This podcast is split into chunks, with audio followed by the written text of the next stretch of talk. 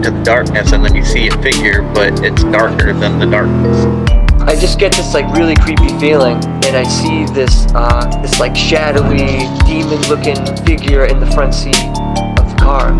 She used to come into my room at night and stand right by my bed, and I just was petrified. I remember I saw something fly by my bedroom window. We heard the bathroom door shut. So then we looked out my bedroom window down the hallway, and the bathroom door was wide open. So we came around the bend and we saw eye shine. This thing stood up. I mean, it stood up. And it had high pointed ears. It had a snout, had a long arm, and it just it grabbed the deer.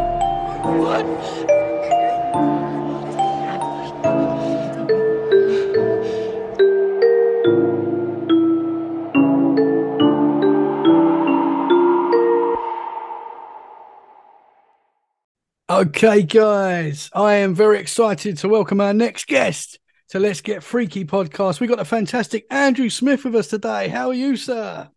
I'm great. How about yourself? I'm very well, thank you. Thank you very much for coming on the show, man. Yeah, thank you for asking me. I appreciate it. It's awesome to have you on. So, you are the curator at the Fleetwood Monster Museum in West Virginia. Yeah, well, the Flatwoods Monster Museum. Oh, But what, yeah, did, what did I just say? it's okay.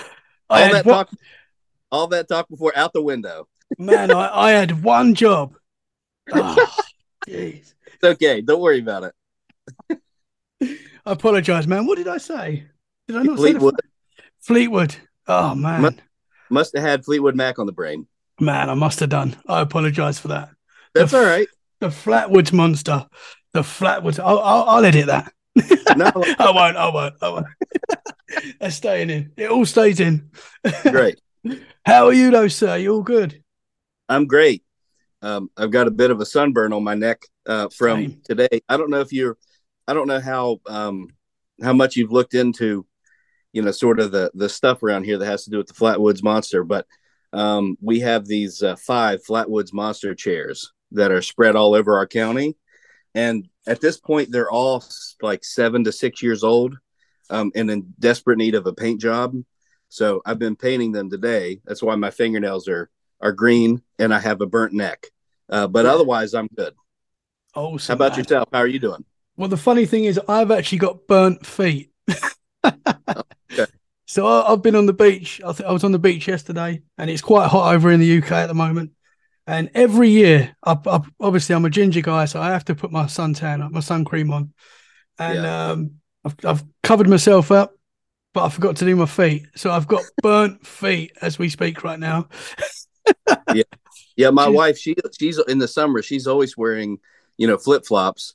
So I always have to get onto her and, and get her feet for her. But today I even packed um, sunblock, but I didn't think to put it on until um, I was about four hours in and I knew the damage was already done. So I, I didn't. yeah, might as well just burn now, man. Yeah, yeah, exactly. Every year I burn my feet, and I say to myself, next year you're not going to burn your feet. I've done it already. So there we go. There we go. so you obviously you have got a cool job. You work in a, a museum with cryptids. That is awesome, man. Yes, yes, it's very cool. It's very cool. So I I know I, I know of uh, the Flatwood Monster. I said it right that time, right? Yeah, perfect. perfect. I know of obviously it's it's uh I've seen some cool art of it.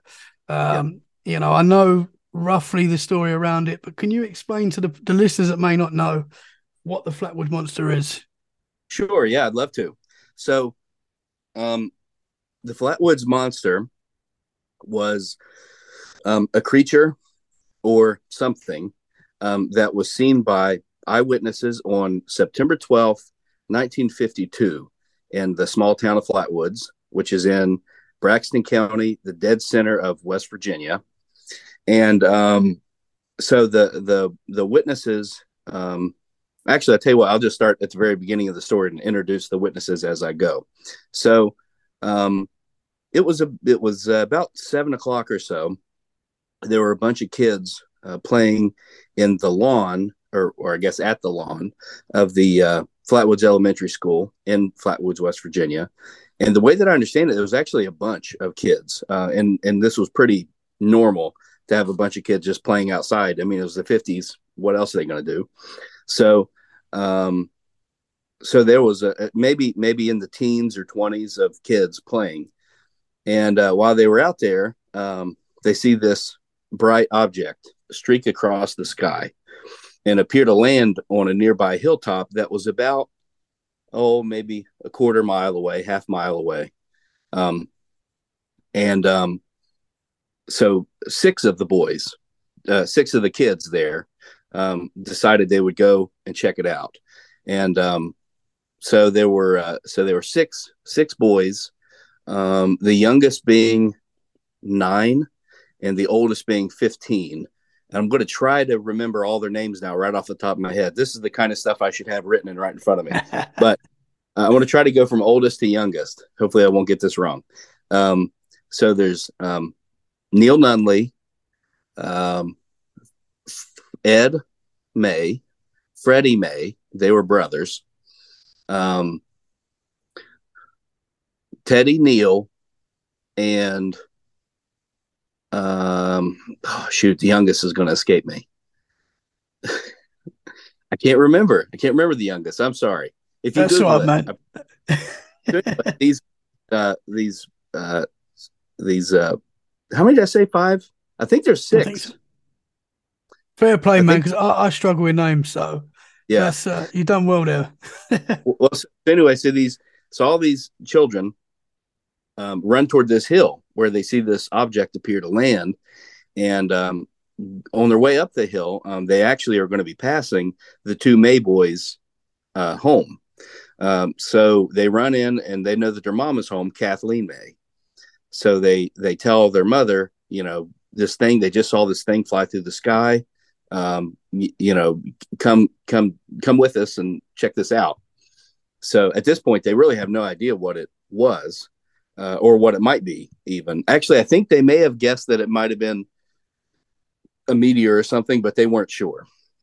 So anyway um, and they're still not sure to be quite honest with you. So um, so she she decided she would join them.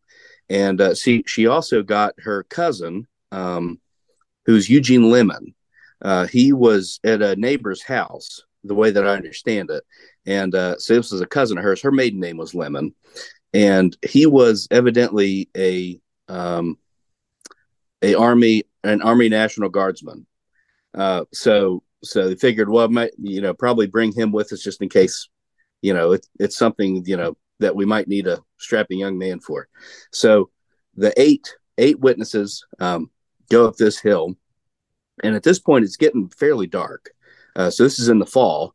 Um, and uh, so it's it's it's not completely dark, but it's fairly dark. So they're walking up through these. Um, they walk across this pasture field, and then start walking through um, the actual brush of the forest, and um, and they're walking slow because it's it's dark under the canopy of the of the trees. But they notice at the top of the hill, there's a pulsing red light that they assume is light coming from this object that they just saw come through the sky. So kind of as they're paying attention to that, they they notice movement uh, from their left coming from the the woods. So they they turn their one flashlight that they had toward it, and they see this towering, um, like ten to twelve foot tall uh, figure, and um, you know that would later be described as the Flatwoods Monster. Uh, but this tall, uh, you know, this tall figure that that was appeared to be floating and moving through the woods. And as they noticed it, it noticed them. So it started coming toward them. And as you can imagine, they didn't stick around long after that. Turned, ran back down the hill, um, incredibly scared, uh, not really knowing what it was they just saw. They just knew they just saw this tall, um, this tall creature or something um, in the woods that appeared to be moving intelligently. So um, they run home and uh, lock the doors um, and immediately call um, the the local um, emergency number, which at that, that time it wouldn't have been 911. Um, I don't know what the emergency number is like in the UK, but you know, in America, you know, thinking nine one one. But I don't think that. It's nine nine nine in the UK. Nine nine nine. Okay, okay, that's good to know in case I'm ever yeah. there. Yeah, man. So, um, so at that time, the the emergency numbers actually it rang into our local county jail, um, and uh, the person that would answer it would either be the the the county jailer or somebody from his family. They were the people that answered the phones, and actually, his daughter, who was twelve at the time, um, is the one that answered the phone call. And I actually had an opportunity to um, interview her, and I put that whole interview up on our Flatwoods Monster Museum YouTube channel. If anybody would like to check the whole thing out, it's pretty Awesome. long, and we cover a lot of stuff. And you know, it probably covers a lot of stuff that may even be boring, but um, man. but that's there if somebody would want to check it out. Yeah. Um, so anyway, um, so she got this call, and she knew Kathleen. Uh, she knew the May boys. Um, so so she, you know, she knew how hysterical she was on the phone. So as quick as she could, she got a hold of her dad, who then uh, got a hold of the sheriff and his deputy, and they all go to the residence to check things out. So by the time they get there, um, the it was completely dark. I mean, it's pitch black at this time. Um, so they they take their their story. You know, they they they talk to them. You know, see what they you know could could say. I don't know if they actually even did take down like a official statement like on paper. To be honest with you, I don't even know if that's something that they did back then. Um, the only thing I do know is that that that doesn't exist today, unfortunately. Um, so anyway, they go up on the on the hill, and they have their flashlights and and uh, they um, they don't really find anything. However, the one thing that they do notice is, and I forgot to mention this earlier, when this thing came toward them, it emitted this smell. Um, in some writings, it talks about it being like a fog, um, but in some, it doesn't really talk about how much it looked, but but the, just the smell.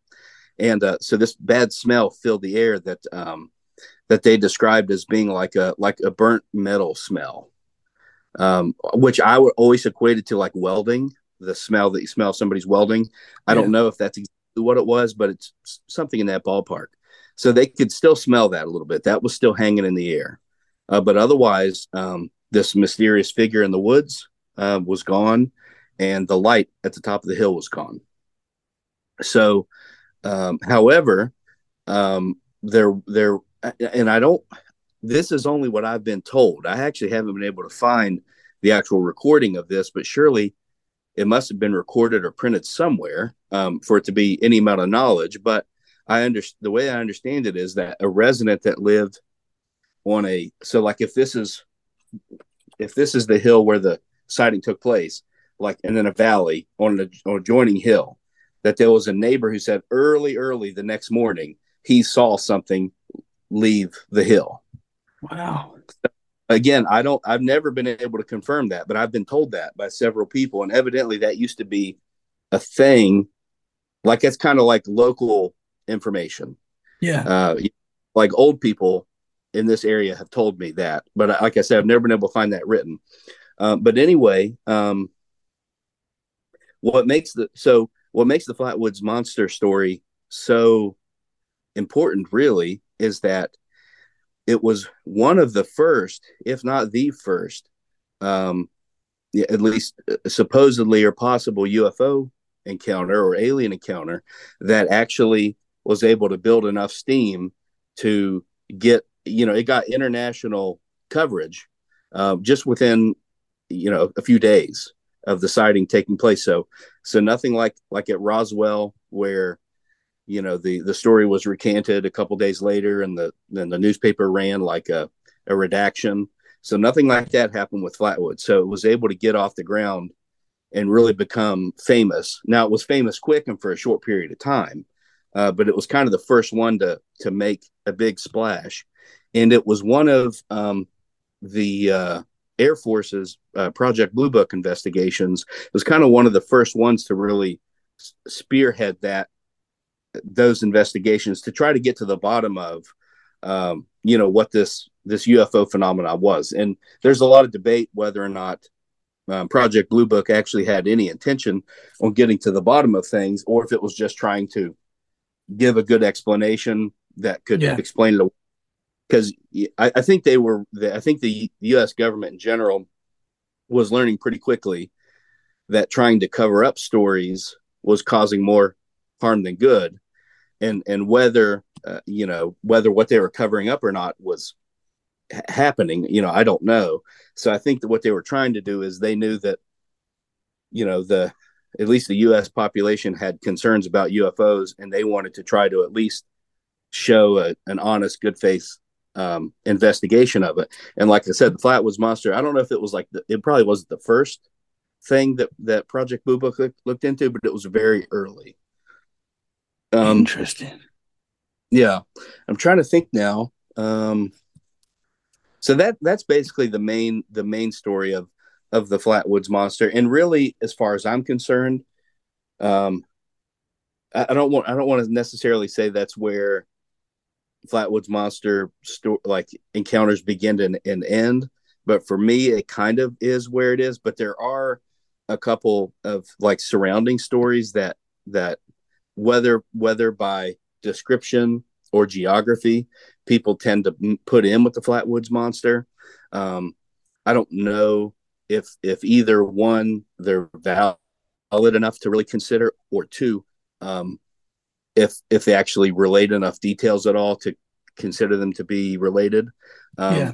but fascinating if you're interested in those i can i can try to do my best to tell you about those as well but but Yeah, the man. september the september 12th case is the is the primary flatwoods monster case Awesome, man. Interesting. So, how many people overall saw it that night? Um eight Okay. Yeah. If I'm not getting my numbers wrong, I'm I'm almost positive eight. But you know, since I can't really in my mind put a name and a face with every one of those people, I can at least say for sure seven. Okay. So two adults and the rest children. And Kathleen May was the primary, so she was 32 at the time. So she was sort of the primary witness as far as the media was concerned and as far as like investigators at the time. She was who was talked to the most. But um, I don't know if you're familiar with them. You probably are. Um, the paranormal investigator Ivan T. Sanderson came into the area and uh, also interviewed um, interviewed the, the some of the kids independently as well. Yeah. Um, and this, uh, he also worked closely with uh, Braxton County native, who you might also um, have heard of before, Gray Barker. And Gray Barker, the Flatwoods Monster, was kind of the first story that he got to work with so um, personally and got to be so involved in. That kind of put him on the map. So, like between John Keel, um, Ivan T. Sanderson, and Gray Barker, they were kind of like some of the bigger, you know, paranormal or UFO. Um, I don't know what you would have called them at the time, but you know, strange things investigators Yeah. um, as well. So that kind of put him on the map as well. Interesting, man. Because anyone that's seen, uh, most of us have seen a picture of this creature. It is a freaky looking thing. I mean, it's not. It doesn't really look like anything else that's No. out there. Yeah, yeah, you're absolutely right, and that's one of the things that that can almost either lead, lend to the, either the validity of the story or maybe even the the invalidity of the story because you know how can something that's real have really only been encountered one time but then in the same hand you could say well if something is weird and maybe shouldn't be you know on earth maybe you should have only seen it once Yeah. You know, yeah. so- so who knows but yeah so if your if your listeners don't know the way it was described um, i want to try to get all the actual details that i know witnesses have said and then maybe expound on maybe how it was represented in the media at the time because i think there are some discrepancies but um, at this point you know we're so far removed um, from when the sighting happened at this point you know you kind of just have to pick your favorite version of something and run with it. It's Yeah. hard to know where truth actually lies. But in any case, so they described it, like I said, as being between 10 and 12 feet tall. And the reason why they guess that is because um, it was when they first noticed it, it was standing by this um, really tall um, and and big oak tree, and the, it had a really tall trunk on it, and uh, um, like no limbs up to about twelve feet, and that the the monster stood just under that. So that's where they get the ten to twelve feet from. Um, it was described as having a large, big, round face or like face area with this large, sort of pointed spade shape behind the head. Um, the the the I don't know if I said this or not, but the face was described as red with two large circles on it that you could either describe as eyes or um, some witnesses um, later on uh, would would would try to really clarify their statement and and uh, like I know Freddie in particular, he said the way that he remembers it best is it, didn't look like that they were eyes, but like almost like windows it, where you could see something into it. It's like there was a light. Oh wow! Um, so he didn't know if like if it was like lights on the front or if it was just something glowing to where you could see light inside of it. Um, Interesting. It, it had this tall, thin body um, that some witnesses would describe as colorless. Um, some would describe it as green. Um, and I think both of those could come from where, you know, some investigators um, and, and, and some witnesses later on would describe the body as being like metallic. So if it was shiny, I could see where you would, could describe it depending on how you look at it as both colorless or green. Because if it's reflecting what's around you, and you're in the woods, there's a lot of green. Or if you're like looking at a mirror, you know, does a mirror have color? You know, not really. So, excuse me. Sorry about that. That's okay. No Um. Hopefully that doesn't blow your listeners' ears out. Not at all, man. So, is there is there a possibility that this creature could have been uh, some sort of like the actual creature could have been like a craft itself? That that's some that's that some people theorize that that that actually um that it was something mechanical and that it was either um not necessarily piloted but like operating somehow mechanically whether remotely or with a program or something like that or that there was something inside of it you know piloting it and Yeah. and I don't. Um, I will tell you, and I don't know. I would have to think that everybody would have to have their preferred version of something, and uh, and maybe even almost regardless if that's true, uh, just because we like what we like and that sort of thing. Because at the end of the day, even though this is a real story that really happened, uh, you know, in, in in the the little area where I'm from, uh, you know, we still,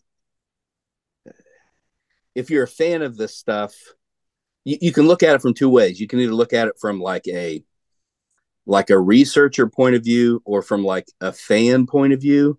And I'm kind of a fan more than anything. So it's kind of like what's your favorite version of Michael Myers? You know what I mean? So Yeah. like for me, it's it's uh you know like the drawing um like uh, actually I don't know. You, you there's a poster back here of it. But anyway the so like the one that was used um when Kathleen May um Kathleen May sat down with the police with a with a sometimes people say a police sketch artist but I actually don't think it was a police sketch artist. I think it was just an artist that worked for um a TV network at the time and sat down with her and used her description to draw this picture because um, she appeared on a television show um, around the time when the sighting took place to talk about her story. And so this was really early in television. So the way that I understand it is the the the TV show was simulcast as a television show and a radio show. So for the television audience, so they had some sort of visual is the reason why it was drawn. So but what's so I so going back to like what it looked like, um, that's the version I like the most. Yeah. But it's because I, I I will tell you, it's not because necessarily I think it's the realest version. I just like it. I think it's Yeah. cool. Yeah. Um, um, so a lot of different critics, um, and uh, not necessarily critics, um, investigators have, um, you know, uh, uh, not liked that description. Like they, I think that they think a lot, a lot of the artist is in that drawing and not necessarily her um, description okay. But like to be fair with is um, I'm an artist myself. I've been an artist since I was three years old. And one thing that I could imagine could come, could have, you know, what could have ended up with the final product we have today could have also come with, you know, if you're taking um, somebody's testimony and trying to draw something based on their testimony, if they don't fill in every single gap that you need to make an image, you have to fill it in. Yeah. So, so you know, um, you know how much of that drawing is fill in and how much of it is direct. The only thing that I know is Kathleen May, on multiple occasions, was willing to stand literally stand beside this drawing and hold it up. That's good enough for me. Yeah. You know what I mean? So, um, however, I will say, um, at least on two different accounts, she was interviewed by people and said that the arms that you see in this image um, weren't accurate and that it didn't have arms. So, uh, you know, so you kind of take that, you know, with what you will, Yeah. and and and even when she said that, she didn't have anything to, to gain over it at the time. It was just people that was interested and wanted to talk to her. Um, so, like for example, just as a general blanket statement, so um, Kathleen, while she was alive, now she passed away in 2009. And then subsequently, as she got older, and then after she passed away, her son, Freddie May, was interviewed. So, so between the two of them, they were interviewed the most.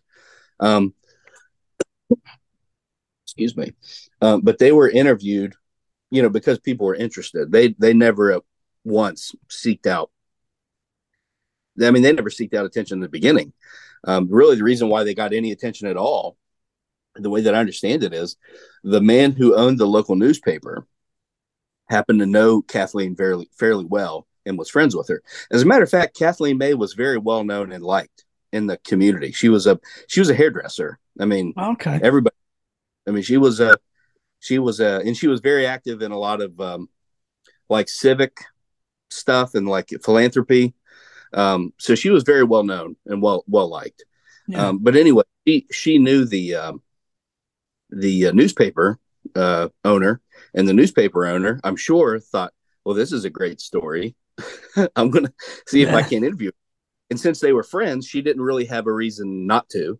So so um, so he wrote the first story that was printed in the local newspaper, and then subsequently it was printed in a statewide newspaper, and then that story was then hit the um, AP and was printed all over the place, all over America, and then pretty soon um, translated into many different languages and printed all over the country.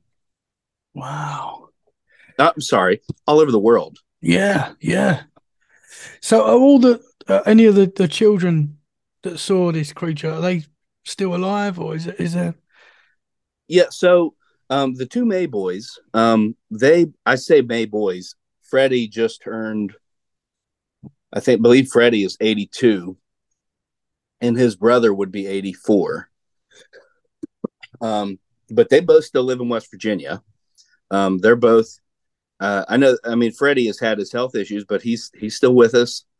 I I will say though, sadly, um, his wife um, just passed away uh, like a week ago. Oh, I'm sorry to hear that, man. Yeah, I am too. I, we they they were actually our neighbors. Oh um, wow. for- um, but yeah, it was it was very sad news for us. But I'd be remiss if I didn't if I didn't mention her. She uh, yeah. I'll I'll mention her by name too. She she went by Piddle. That was her nickname. That's what everybody knew her by. But she was a great lady. Um, but but anyway, so so asked if they were still alive. So Freddie and Ed are still alive. Um, I don't know about anybody else though because um, everybody else has moved. uh, You know, pr- pretty pretty soon after they, you know, reached adulthood, most of them moved out of the area. Um, so it's, you know, at least nobody that I've ever known has kept up with them. So, like for example, I I know a gentleman really well named um, John Gibson. He would have to be 80, 85 or so. He just had a birthday the other day, according to Facebook. so, Happy birthday, man! if you're listening. I'll, I'll, send him. Yeah. So John went to school with um with one of the witnesses, Neil Nunley, and uh, and they were like best friends. And but he he wasn't able to keep up. Like he doesn't know where Neil is today or anything like that. Um, but actually, John Gibson is probably one of the reasons why the Flatwoods Monster story is is still sort of known today because, like I said, he knew Neil really well. So Neil told him everything that happened, like literally, like the next day at school, um, to the point where he took John, um, you know, up into the woods, you know, pointed, you know, like oh, you know, over there, over here, told him the story, and um, and then John has subsequently told that story innumerable times, you know, and he's been a constant in this area. He's lived in this area his entire life. Um, and he's told me, you know, I, everything that I know comes from him. And I was actually, um, actually, actually, I was just going to say something that may incriminate myself, so I'm not going to. so never mind. Yeah, Let's, okay, I'll, yeah, no, we better, we better not. yeah, we don't need any lawsuits. You can tell me after we record after we finish recording, if you don't mind. Okay. No, no, not at all. I need to know. okay. So you you you know obviously you know these guys quite well. That's that's that's cool, man. Yeah, yeah. I've known Freddie now. Oh, I'd say at least seven years or so. And like I said, him and his wife were our neighbors for a while. Um, and we would talk about the Flatwoods Monster every so often. Um, not a lot because you know this is something that happened to him a long time ago, and really, in the grand scheme of things, it was one day, you know, out of his whole long life. Yeah. Um. So, and there's probably a part of him that was sick of talking about it. Yeah, I was going to say to you, is he is he yeah. is he sick of it or?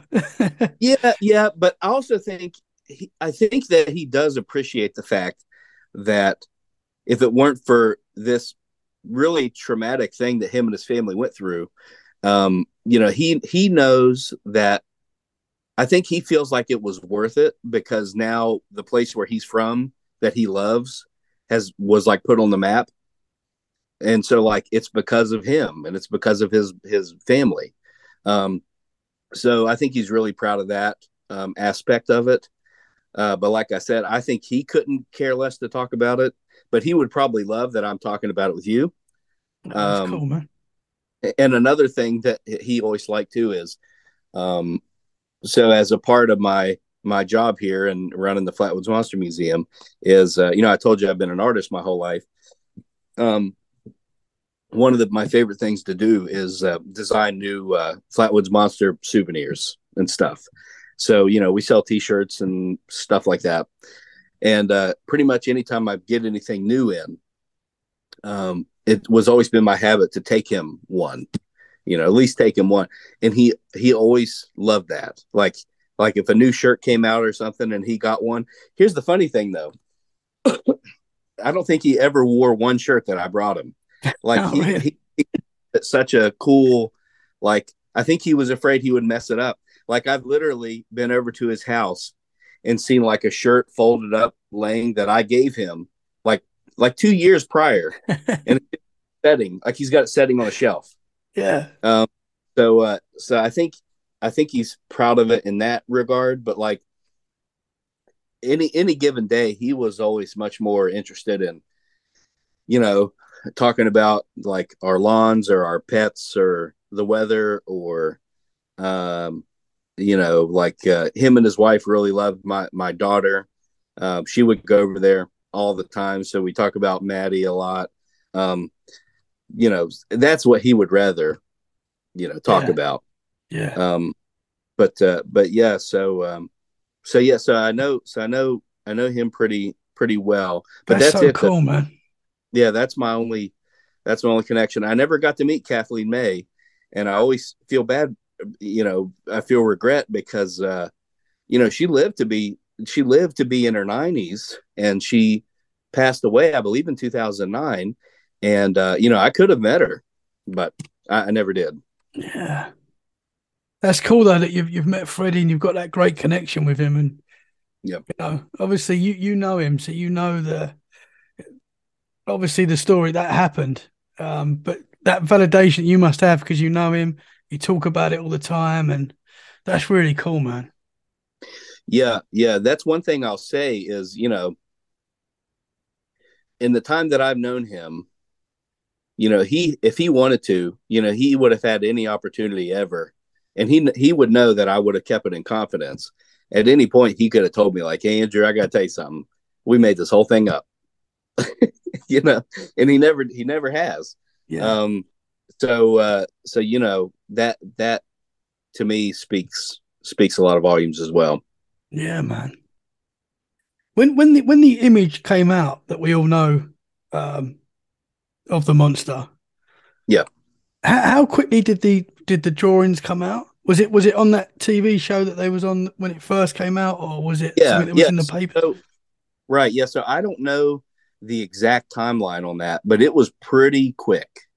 Uh, I mean, not as quick as it would be today, um, but you know, it was pretty quick. Um, it was printed in, it was in the printed in the paper, um, pretty quickly. Like I said, and pretty much it accompanied the picture of Kathleen May holding it, ac- accompanied pretty much every reprinting of that article.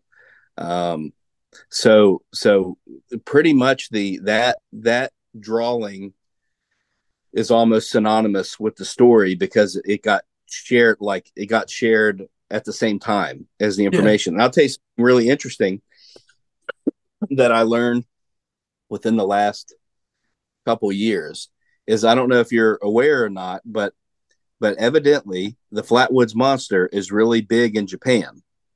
Okay. Uh, but I learned why just a couple years back. So um, I think it was during our first year while we were open, or the second. So it was either 2018 or 2019. A lady came to visit who was originally from Japan, but had lived in America, I believe at the time, for like 15 years. And um, she came to visit. So uh, we got to talking, and um, and uh, so in, in Japan, she was into, and I, I can't remember the exact words that she used, but basically, like she was into like nerd Japanese culture. So, um, so the Flatwoods Monster, she said, was always really prevalent. She said, but she had she knew the image of the Flatwoods Monster, but did not know the story. She said she didn't even know that it it came from a real account until she found our information and started looking into it. Um, so probably from our website. Um, so uh, so anyway, what had happened was, I, I think I got the year right, but sometime in the 50s, I want to say 1959, but I know whatever it was, it was in the 50s. there was a, a UFO book that was published in Japan that was pretty popular. And in that um, book, I wish that I had a version in front of me that I could show you. But if you if you if, if people Google the Flatwoods Monster and find a, an old picture of what looks like the drawing of the Flatwoods Monster, but superimposed into the into like a picture of the woods, that was made by um, Gray Barker, um, not to try to dupe anybody, but to try to illustrate what the Flatwood Monster would have looked like within the context of the woods, essentially.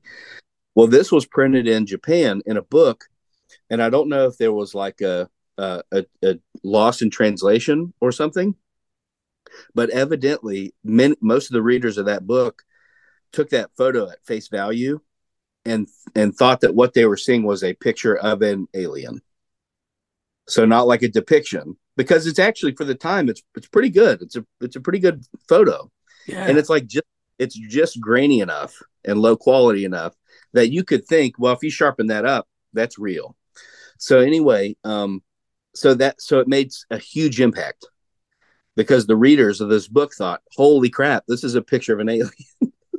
so anyway, it made such a big impact and ingrained itself into so many people there that that the the the look of it, like the art of it, um, became used and popular and adapted in in like a bunch of different ways. You know, in books and in uh, comics and cartoons and toys, stuff like that. Like in Japan, you can find um, like um, like you know like those um, shoot I don't even know what you like those. They're not vending machines, but like you know those like you put a couple coins in, you turn it, and a little toy pops out in a Yeah. little egg, right? Yeah. You can buy little miniature Flatwoods monsters in machines like that in Japan Wow. and like and like in in relation to nothing like that's just how much they just love the way that it looks Yeah. so um so i've i've always found that incredibly fascinating that somehow like the design of the flatwoods monster has overshadowed the story of the flatwoods monster in japan to the point where now this might have changed in recent years but they would always refer to the flatwoods monster in japan as three meter tall alien really? Yeah That's interesting, man. hmm Yeah, I think so too. But that's that stuff. Um, and I'll be honest with you too. You know, when you've when this has been your job for five years, you know the the the overall like the story that I told you at the beginning of this episode. It's interesting. I mean, that's an it's still very much an interesting story to me, and it, and it still captivates my imagination. But you know, at a certain time, or at a certain point, you know, you can only sort of hear the same story and have it make an impact. What's funny is I, I noticed that it makes an impact when I tell somebody for the first time, like I did you, and then that sort of brings it back to me how, for lack of a better, like value. Yes, amazing. The story is because it can get a little humdrum. You know what I mean? Um, but I really get into the sort of weird little minutia of the story, and especially culturally, like the cultural impact and um, stuff like that. So uh, that's what really gets my gears turning. Um, but uh, but yeah, that it, it you, you, the the importance and the the impact of the story itself really can't be overstated. I mean, it, it is amazing, and, and to the point where it made a really big effect on on the area. You know, like uh, I've been told that like by the next day, like for instance, my um my wife's grandmother, she's lived in this area her whole life, and I believe when that took place, I think she told me she was thirteen or fourteen. She was up on that property the next day Oh wow. along with the way she describes it as like half of Braxton County. Wow. Like yeah. that's how quick the story spread, and people wanted to go check. And it may have been mostly kids because she would have been a kid at the time. But yeah, she was up there, and uh, and she doesn't even think anything of it, which blows my mind. Um, but so she's in her 80s now. Um, but then, um, shoot, I was going to go somewhere else with that. Oh, eh, but the but the Mays themselves, the May family. Um, Freddie told me this is something I never knew until Freddie told me. Um, he said, uh, you know, for like the next month after that sighting took place, if it was dark out, his family was not outside. yeah. They were in because because they were they were genuinely worried that whatever it was they saw was going to come back. You know, so even though they didn't know what it was, even though they didn't know where it came from, they were genuinely petrified. and these were people that spent like especially the kids spent all their time in the woods, you know, playing uh, you know, playing hide and go seek, you know, hunting, uh, you know, from a pretty young age and kind of by themselves. yeah. And for it to have that impact, I mean, they they just said they were they were just petrified. If it was if it was like basically five o'clock, everybody's coming inside and we're locking the door and you know we're not going outside. Yeah. outside. That shows you how terrifying it must have been to experience that. Yeah. hmm Wow, man. And that's so cool that it's it's brought the whole town together as well. Obviously, everyone went out the next day, and it must have Yeah. been such an exciting time. But obviously, because they haven't got the knowledge we've got now. But yeah, Right. Yeah, and and what was funny though is this is something that now I don't know when this would have started, but talking to people in the area, like over the last twenty years or so, um, everybody in the in the area either falls into one of two camps, and that's either whatever they said they saw, they saw it, um, to the point where, you know, the lady I, I told you about that was young that answered that phone call. In that interview, um, I asked her, I said, I said, what do you think it was that they saw? And almost everybody gives the same non-committal answer, the same one that I give. and uh, but she said, I said, what do you think that was that they saw? And she said, an alien. And I was like, kind of taken aback. I said, really? Why do you think that? And he said, because the way they described it. I don't what else could it be? And she said, she said, and I saw my dad when he came home that night. Said he he said it, she said it made an impact on him. yeah, And I said he was a grown man. She said that I thought was the biggest, strongest man in the world. He was the guy that was in charge of a jail, and he was scared. So she was like, you know, if my dad comes back from this scared, they saw something, and it was worth being afraid of. So Yeah. you know that that's impactful for me too. yeah, man. And it's so interesting that someone saw it or saw something possibly fly off. Because I've not heard that. That's really cool as well. Yeah, but like I said, I have no idea if that's ever even been printed anywhere. I've just always heard it. Um, you know, because when you grow up in an area that has a local legend, you just hear things, and and all honesty, maybe I should even take that with a grain of salt. Um, but uh, that is something that I've been told. Is there any other little um, uh, talking points that you you might only know if you're from the area that you can share, or that might not be as as known? Right. Um you know what? Off the top of my head, there's nothing else like that I can think of. But I'll tell you what's actually kind of interesting. But it's in the opposite direction. So the folks that have lived here, but like maybe didn't grow up during that time, uh, but maybe were born like like maybe they were babies at the time, so they didn't actually live it, or they were born later um there there seems to be a lot you hear a lot of stuff um i don't know if folks genuinely believe it but you'll hear things um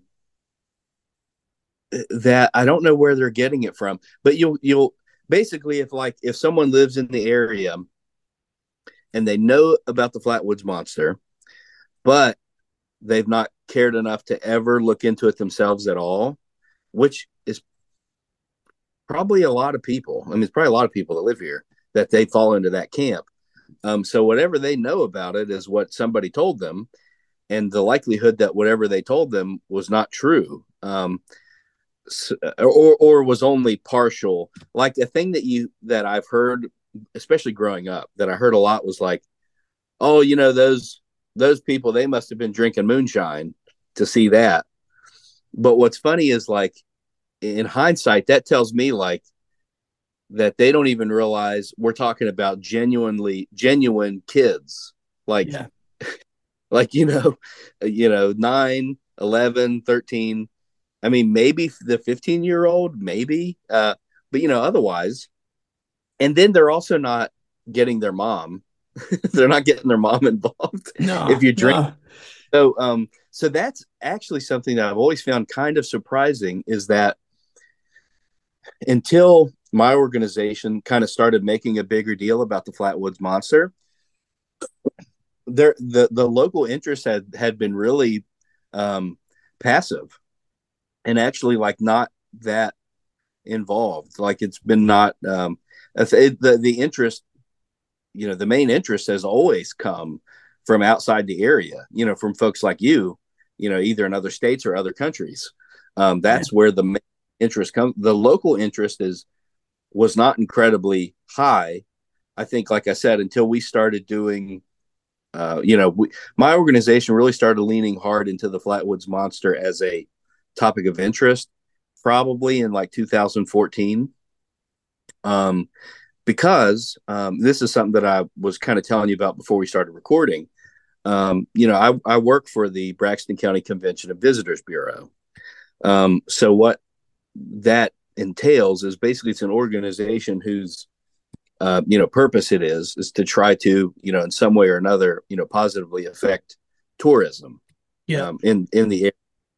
So um, so what I would see when at the old location of, of my office is I actually wouldn't get a whole lot of visitors who would come in, but when I did, it was people that were interested in the Flatwoods Monster, and they were like, you know, what can we do that has to do with the Flatwoods Monster? So I would come to my board meetings and be like, I'm getting a lot of interest in the Flatwoods Monster. Maybe we should try to, um, you know, lean into that a little harder because obviously, you know, people are really interested, and you know, I think people would would respond well. I think people would like it.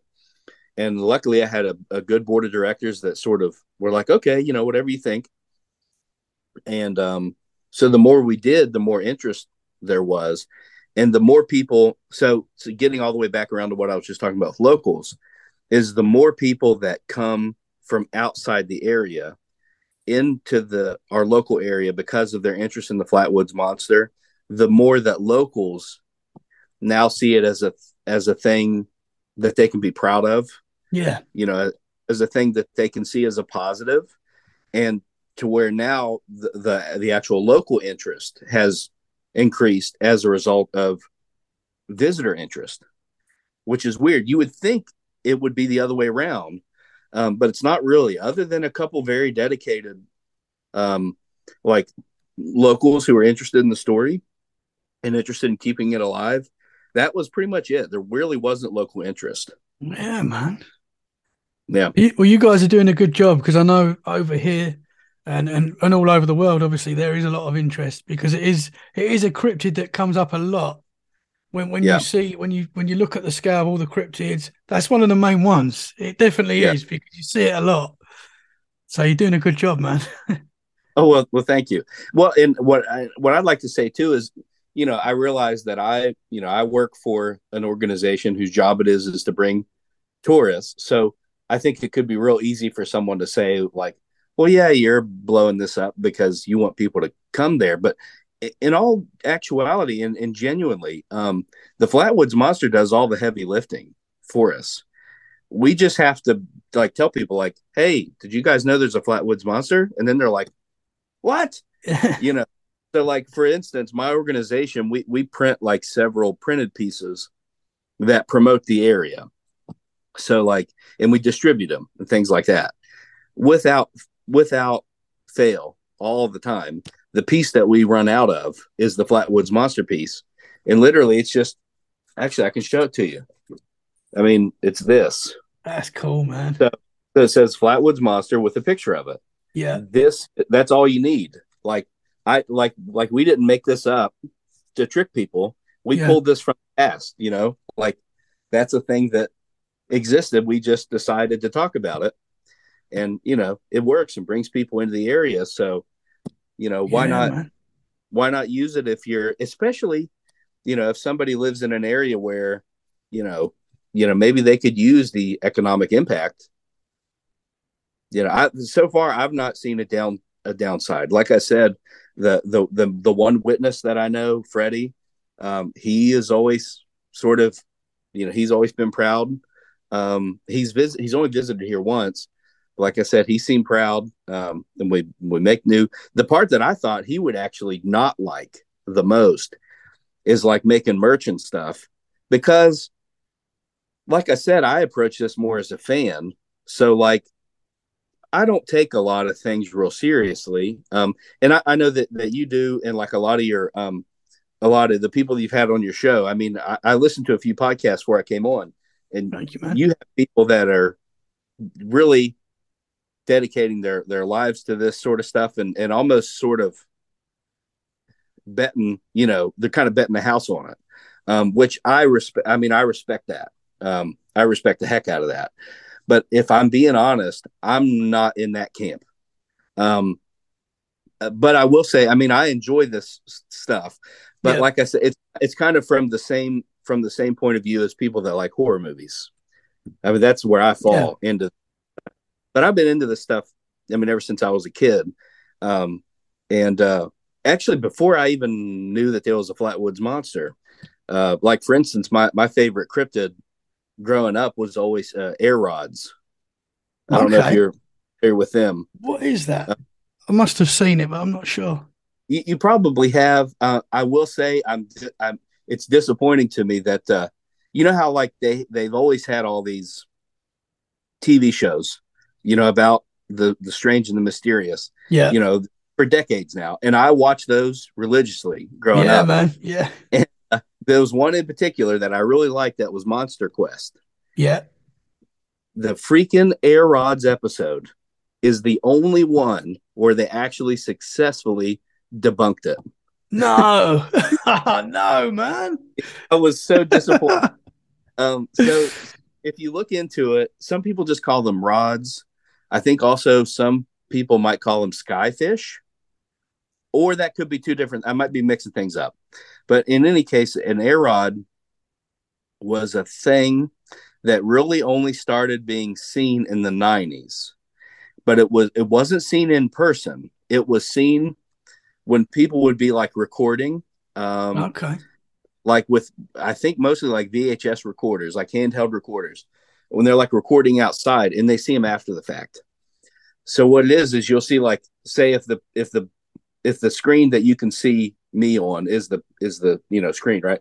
You'll see a thing like start come through one side of the frame and go out the other and it'll look like a long thin like a line or a rod Yeah. with these like undulating um you know things. It almost looks like a like it has wings that come down its whole body Okay. and in the vid in the and they're usually only are in the uh you know they're usually only in the frame you know a fraction of a second. They're they're in there really so you have to like slow them down to really see them.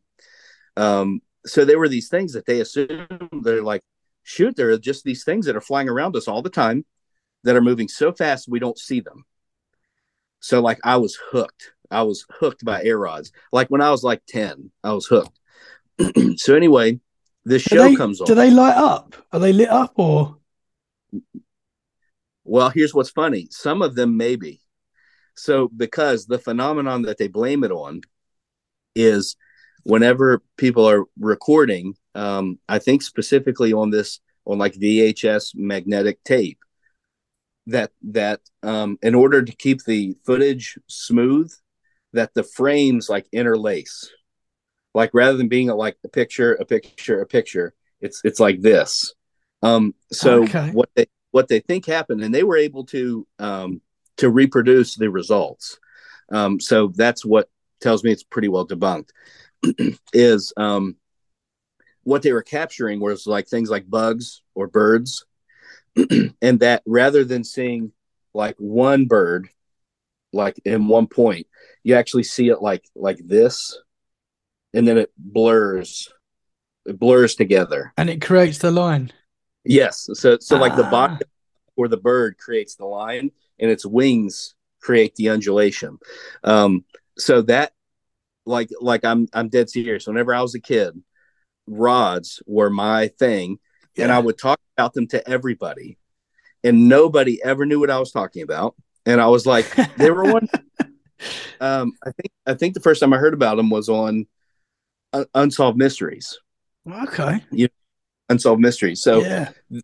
and then in that show they were real i mean they were real so so then when they did this monster quest episode but like that's the only place they were that i ever saw but i loved them it made a huge impact on me i had to talk about them to everybody and nobody knew what i was talking about and i didn't know the word cryptid at the time um i was like they're like long bugs they're crazy looking so anyway um that show came on and, and what they did was they set up two cameras side by side and they're pointing them at this bush at night. So these bright lights pointing at this bush, and these two cameras. One was like a really high quality HD slow motion camera, and one was like a 90s era handy cam. And they're both shooting and recording at the same time. Then a guy goes out and shakes a shakes the bush. And then all of a sudden in the slow mo, you see these moths and stuff flying around. And they're clearly moths in the high definition picture.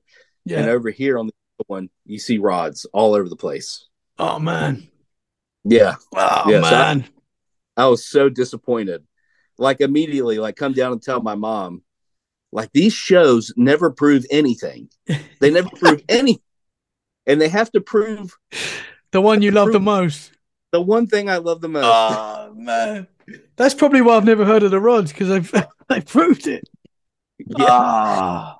It's cool though, and it's interesting. And there are some people who still say that no, that's not that's not an adequate enough, you know. Yeah. So there and that there are rods, Yeah. and, and maybe there are, but um, Yeah, they could have know. just they could have just created something that looked like the rods, but the rods could still be out there, man.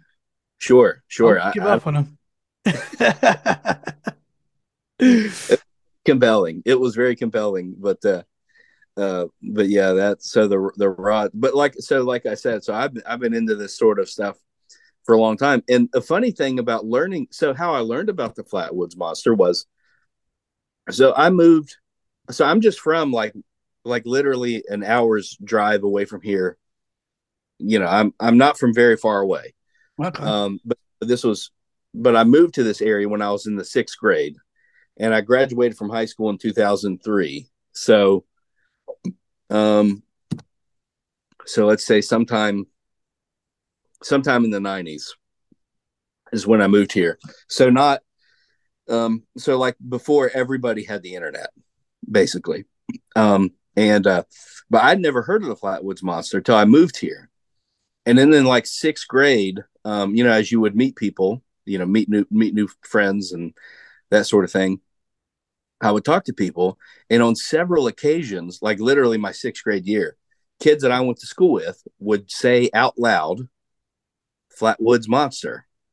And i would be, i would like i was so puzzled like what are you talking about? So like I would stop and they would tell me, I mean, they would tell me roughly like, oh, a long time ago, you know, people saw a monster. It's called the Flatwoods Monster. But then they would just move on. Like like it was no big deal because they've lived with it their whole life.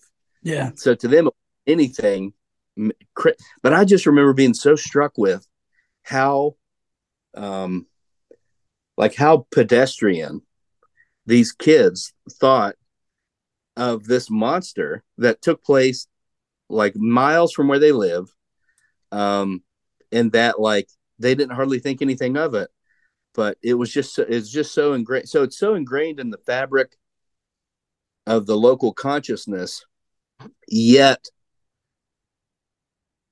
yet it it hasn't made an impact on an individual level for most people to actually make them look into it or Yeah. like read read anything about it. It's it's probably like that thing where like maybe they heard it young enough that they just took it for granted. Yeah. Kind of like those things if you if you learned a song when you were a kid and you got all the lyrics wrong, but then as adult you still sing it wrong even though you can look it up and you know like you're saying nonsense words yeah. but but since that's how you learned it that's what the song is so Yeah, yeah. i mean i don't really know um but but uh but that struck me like in sixth grade and i just thought it was so and what was funny is I, I guess I must have been in the same boat because so I learned about it whenever I was in sixth grade. I probably didn't have a really good handle on the Flatwoods Monster story till maybe seven years ago. okay. So like so like when I was in my late twenties or thirty is when I learned really what the Flatwoods Monster was. And and what the story and the and the people, like the people behind it. Um so you know, so like I said when I said I could have met Kathleen May, I could have, but like I didn't know her name till after she had passed away. Okay. So, yeah. Yeah. Well, you, you definitely uh you know your stuff, man. It's super interesting stuff. I'm, I'm glad you like it. So the spot the spot where this took place. Yeah. Is there is there uh is there signs there that sort of say this is where it happened, or is there anything like that? No, I really wish that there were, at least to a certain degree. I Yeah. will say that um that the site where it took place, I mean, at the time when it happened, um, it was on private property. Um, but of course, at that time, it kind of wouldn't have been a big deal because everybody, at, you know, everybody would have known everybody. It was a tiny community. Um, but, but, um, but it's and still the the site where it took place um, is private property. Um, unfortunately, the folks that own it uh, don't, you know, they have no interest in the Flatwoods Monster. They they don't Oh, care man. about the Flatwoods Monster at all, um, and and they will run off anybody who dares to to go. Really? And what's bad is, um, you know, the knowledge as to where it took place is very easy to find. I mean, as a matter of fact, we we kind of try to go out of our way to to not um, bring it up in particular, unless like in the very next breath we are also saying this is private property. We are not encouraging you to go trespass. Um, even point where the road, the road that leads up to the property, is privately owned and maintained, so it's not a public road.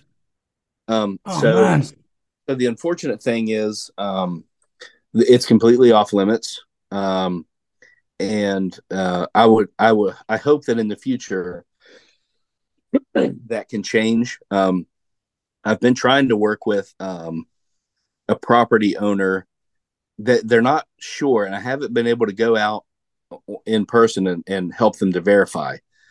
But there, there is somebody that I know um, who owns property that they that they believe is adjacent to the property where the sighting took place. Okay. and that- They think that from their property you can see where it took place.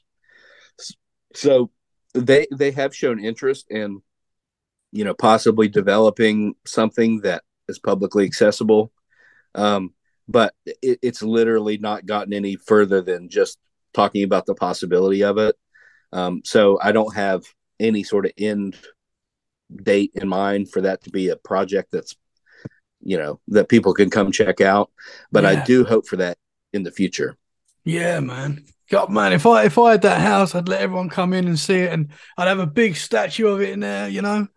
yeah Oh, Well, the thing, the thing that I've always thought that I would do if I had the property is try to figure out a way to make some sort of publicly accessible path. Like, let's say you don't want them all over your property. That's fine. They're only Yeah. really interested in like where the witnesses were standing, yeah. which is pretty, pretty small, is try to figure out a way to make some sort of path that's like, this is publicly accessible, you know, going outside of this path or jumping this fence or whatever is would be considered trespassing. But like come and go as you please. And then at the bottom, I would have a lockbox where people could make donations. Yeah, yeah, yeah, no, for And then I- sure. I would rake in money that I did not have to work for. yeah, yeah, because they could, But- they could, you could have, you could have, you could have events there and all sorts, couldn't you? Really? Yeah. But yeah, unfortunately that's that's where it stands now. So Okay.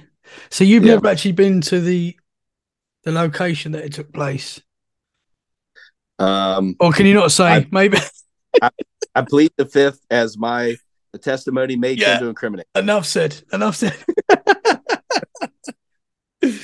so you, you said obviously that it only happened the one night. Right. Has there ever been any other reports of anything similar that looks similar to, to the creature? Or Yeah. has anyone ever seen anything else uh, separate to that night in the same place? Has there been any Right. other accounts anywhere? Okay, so I, I know of of three. Um, two are fairly well documented to where you can look them up pretty easily. One was one that was just told to me personally by the lady who said she witnessed it.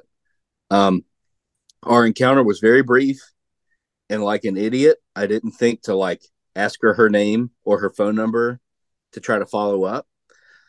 Um, but there's but there's three. So I'll start with sort of the most notable and sort of go to the least notable, which is the one that the lady told me. And I'll be honest, I don't know that I've ever told it anywhere Oh else. wow, we've got an exclusive here. You might have an exclusive, Yes. unless I forgot. Um, my my brain is not what it used to be. Um, I'll be. It never was great. Never I'm, I'm with you, brother. Don't worry about that. so anyway, um, so um, so the the the the one that's sort of the most notable, other than the September twelfth sighting, this sighting supposedly happened on September thirteenth, the very next night, and supposedly took place roughly um, like ten to twenty miles away. Um, but one of the things that for me puts a strike against it is it wasn't reported in public knowledge until um, three years later. It was only ever published one time, and it was in a magazine that I would say the majority of the stories in them, like the majority of the stories in them, are fiction. And then they also tell a lot of fantastic stories that are supposedly supposed to be real that in all like in all likelihood they're not real either. You know they're just meant to really entertain people that read them.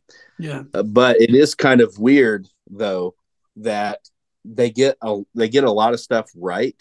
So the person that would have if it was made up they would have had to do a, a fair amount of research especially for the 1950s you know they would have had to read some articles and you know know some things um, or maybe just a good writer i don't know um, so um, then this is the story of george and edith Snitowski um, their story goes that they were um, traveling from Cleveland, Ohio, to New York City. Um, according to their story, they were visiting friends or family in Ohio and were traveling back. I will say, the first time that I ever heard that, I thought, surely their route should never take them anywhere close to here. But the funny thing is, I put it into Google Earth or Google Maps, and I just put in um shit what what I say? Cincinnati Ohio? Yeah I put in Cincinnati Ohio in New York City. The most direct route that is not an interstate because this would have been pre-interstate um it actually takes you if it, you're the most direct route it takes you through West Virginia like literally 50 miles north so it's it's plausible it's Yeah. plausible that they could have this area but that being said, I- I still don't believe them. so anyway, so the story goes that they were they were driving and they were driving Route Four, which is the road, um, and they were driving Route Four between. They said the city of Clay and the city of Sutton. Uh, now that's another problem because if you're looking at a map, you might see Clay and you might see Sutton and probably nothing else. Um, so therefore, that in, on a map it'll look small, but in reality, that's a that's a gap of like at least forty miles. So that's not precise. That is not a precise window. yeah, And they and and they they describe the the area they're driving through, and they describe it as wooded, which it is. But the problem too is Route Four. If you would ever to drive Route Four, um, the whole way going the direction they were going, you would have the Elk River to your right, and basically just a like straight hill, like straight uphill to your left. So yeah, it's wooded, but if you're driving and you look out to your left, you're not going to see woods. You're going to see like a hill that goes straight up. Like you're going to have road, side of the road, hill. and that's it. So um so that's another strike. So at no point in the description do they talk about all the hills. And at no point do they talk about this river that they would have been driving beside for at least total at least three hours. They were driving beside this river. yeah. So they didn't mention it. That's pretty weird. So anyway, they describe um, driving in this window, you know, and having experiencing their their car shut off. So they they pull off the road, and while George gets out to um, check on the car, um, he notices, um, I believe it was that he notices um, a light in the woods. So he walks toward the woods, and as he walks toward the woods, he noticed this figure sort of coming from the light. And uh, if you were to Google Frametown Monster, or I mean, or maybe Flatwoods Monster, but Frametown Monster is even more specific. There's an illustration that was done based off his testimony, and that is labeled Frametown Monster Okay. because the illust- the illustrator thought it was in Frametown, which is a small community in that section. So anyway, um, so he sees this thing and he like starts walking toward it. Why you were would who knows? But he said as he gets closer to this light, he felt like he was being like he was felt tingly. I think he said, like almost like he felt electricity, not like being electrocuted, Yeah. but felt electricity. And at some point, he he felt um, nauseous, like he was going to be sick.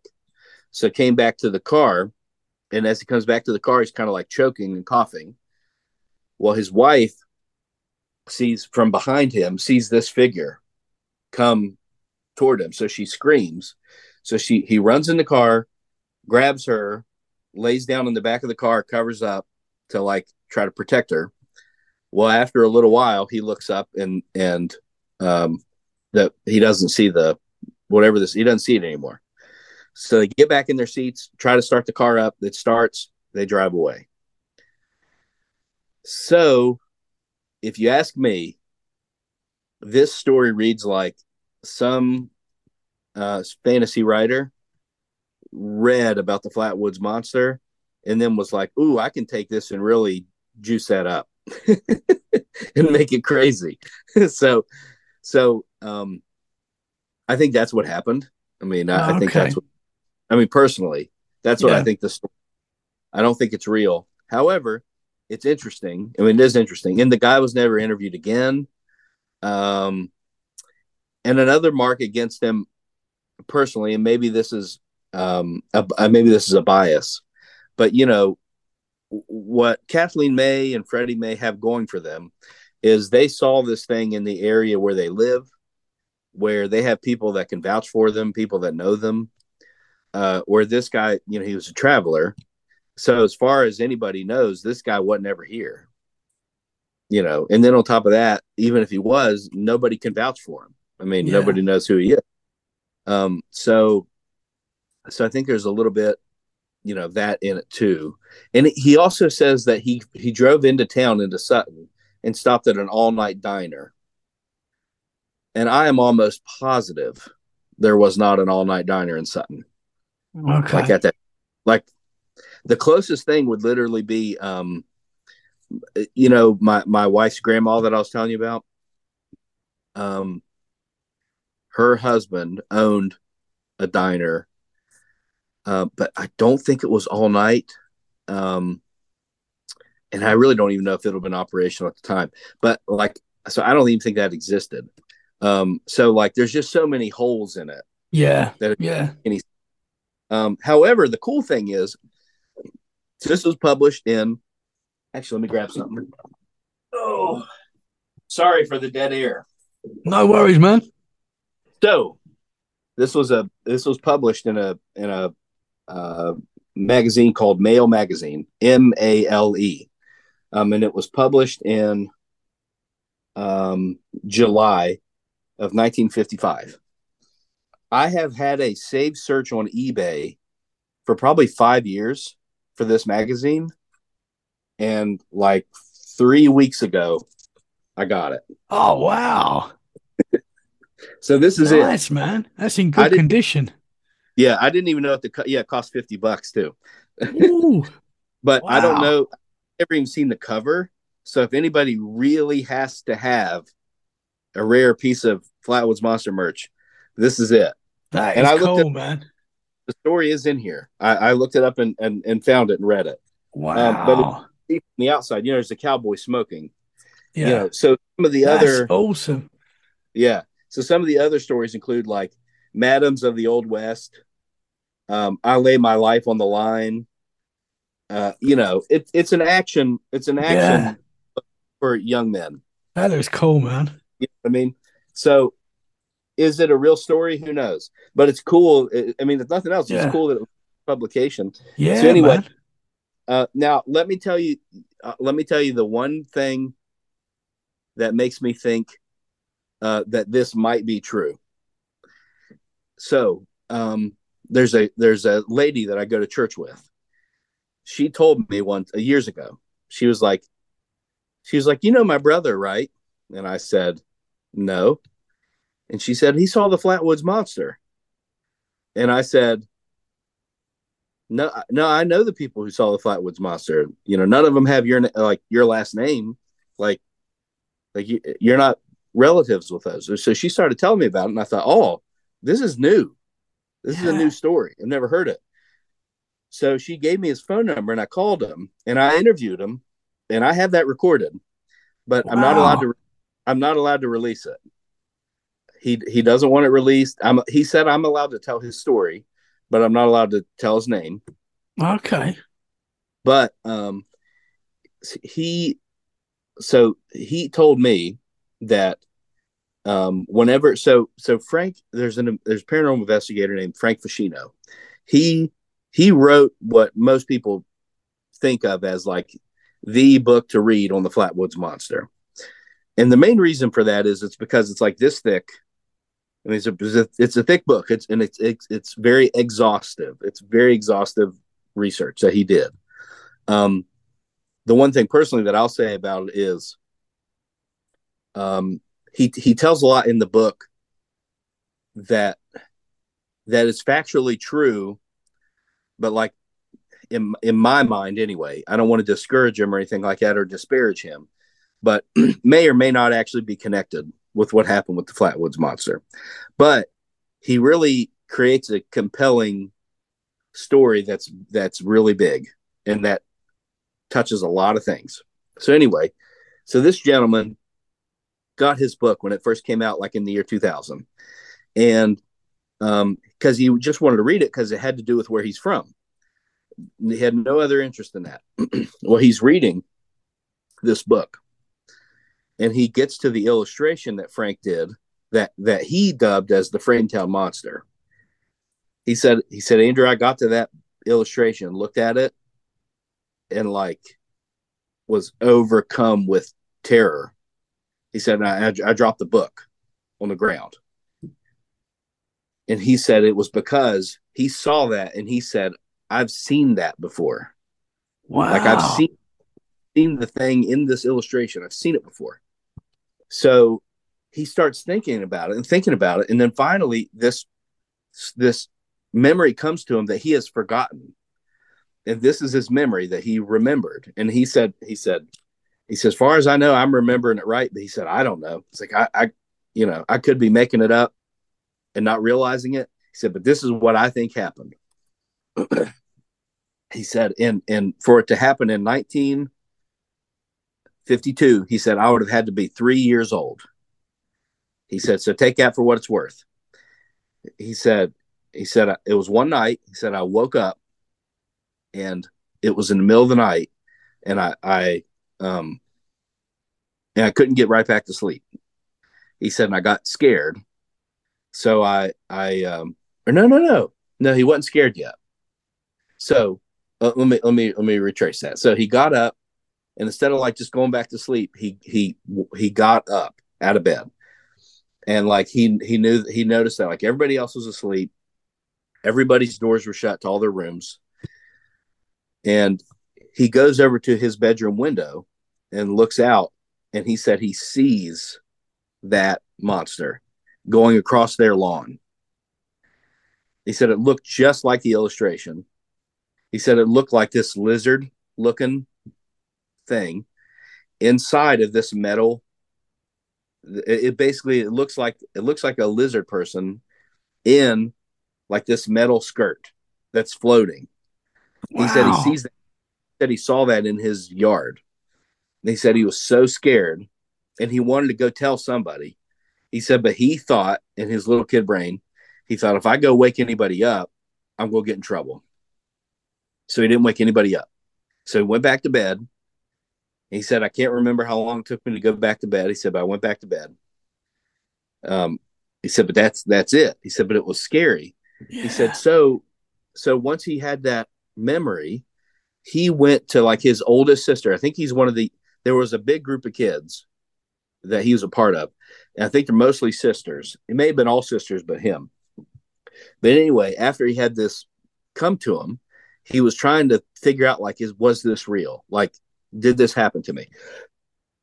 So he went to visit his oldest sister and said, "Hey, I was reading this book. Retells the story that he that I just told you." And he said, "Does any of this sound you know, plausible? You know, any you know, am I crazy?" And the sister said, "That's really strange. At one point when you were really little, like for 3 weeks, you went on and on about seeing a monster out your window, Wow. but none of us thought anything of it. We just thought you were imagining things and and we didn't we didn't you know, we didn't worry about it that much. And and after after so long you just stopped talking about it.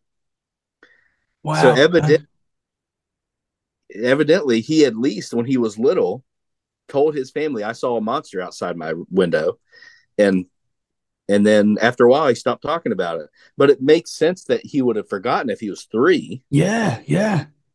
I mean, I don't know Ah. what it takes to regain a memory after that long, but so that's his story, and the reason why that that makes George Natowski's story seem accurate is because that's what he described.